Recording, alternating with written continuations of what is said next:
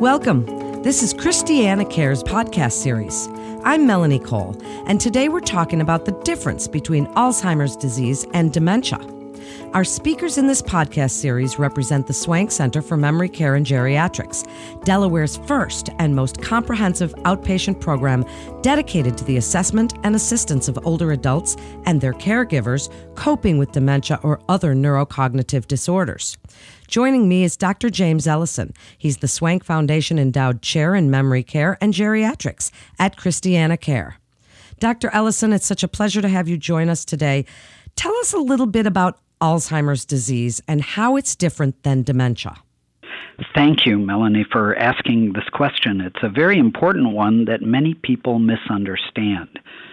Alzheimer's disease is only one type of dementia, and there are lots of other types of dementia, perhaps as many as 100 different disease processes that can cause major neurocognitive disorder. But Alzheimer's disease is very special because it's the cause of two out of three cases of dementia in the United States, and it's a very important cause of dementia. Now, when we talk about Alzheimer's disease, we may sometimes not be talking just about dementia, but really more broadly about a disease process that involves the formation of cellular death from neurofibrillary tangles and senile plaques that take place in the brain. We've known about these uh, neurologic uh, and histologic changes for the past hundred years, and we're still trying to figure out how they cause uh, changes in cognitive functioning.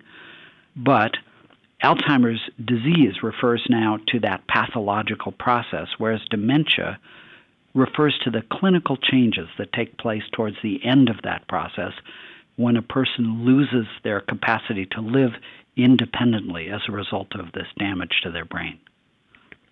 Wow, thank you for that explanation. Dr. Ellison, so many people have this question Is dementia a normal part of aging? We hear about Alzheimer's and we hear that there is a genetic component. We hear all of these things about it, but we don't hear about dementia as that umbrella term. And is this a normal part of aging? Does everybody get dementia at some point? Many people do develop cognitive changes as they age, and some of these are normal. For example, it would be very normal to have the occasional senior moment as you age to forget why you walked into a room to get something, to take a moment to remember the name of somebody whom you hadn't seen for a long time things of that sort. And it takes longer to figure out um, the subtractions in your checkbook or uh, remember things that are detailed. And it takes longer to learn new information as you get older. On the other hand, dementia, which, as I said, is neurocognitive disorder severe enough that one loses um, the capacity to live independently, that is not a normal part of aging. That's estimated to affect uh, somewhere between 5 and 10 percent of adults in the United States over age 65.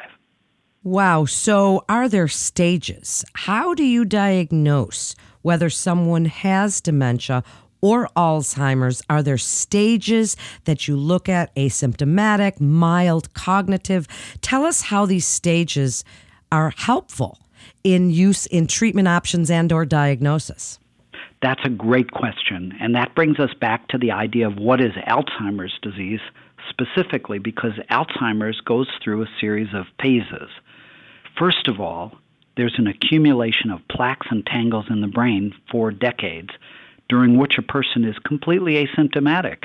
Nobody would know that they have Alzheimer's disease. Later on, there's a stage that we could call mild neurocognitive disorder or mild cognitive impairment. And during that phase, a person gets along okay. They can manage to live independently and handle their responsibilities, but they become more dependent on reminders and the help from others and various kinds of compensatory activities to help them keep going as well as they were. Then the stage of dementia develops when independence is lost. And even dementia includes several different stages. In the earlier, milder stages, people are forgetful. They may have some trouble with language. They may have some trouble with problem solving and other kinds of executive function. Later on, they lose the capacity to handle um, what we would call instrumental activities of daily living and even activities of daily living like dressing, personal care, hygiene, uh, preparing a meal, uh, and ultimately, in the final stage of dementia, people become entirely dependent on others and they can't uh, manage even their bodily functions independently. Are there treatment options? Because I guess people are wondering why it's important to know what's underlying the memory loss a person is showing, and does that help you determine what type of care that they need? That's a very important consideration. Uh, as I mentioned before, there are many different kinds of changes in the brain that lead to cognitive uh, decline. And when cognitive decline is serious, in some cases it may be treatable or preventable or even reversible.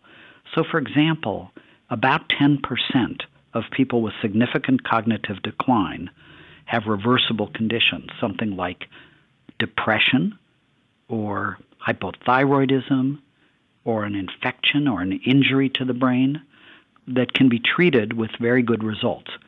Then a large number of other individuals have conditions that are going to be progressive, but medical treatment may be influential in slowing that down. So it's important to detect early and to figure out what kind of process is causing the cognitive decline so that appropriate interventions can be made. But even if we can't slow down the process for everybody, knowing about it as early as possible is very helpful in planning ahead. For example, many people who have cognitive decline still live alone, and increasingly over time, the safety of their living environment is more of an issue. They may be driving, they may be caring for a spouse who has medical problems or cognitive problems as well. They may be trying still to handle their finances and become vulnerable to scams. So, for all of these reasons, it's really good to know as early as possible what's going on and as much as possible about why it's happening.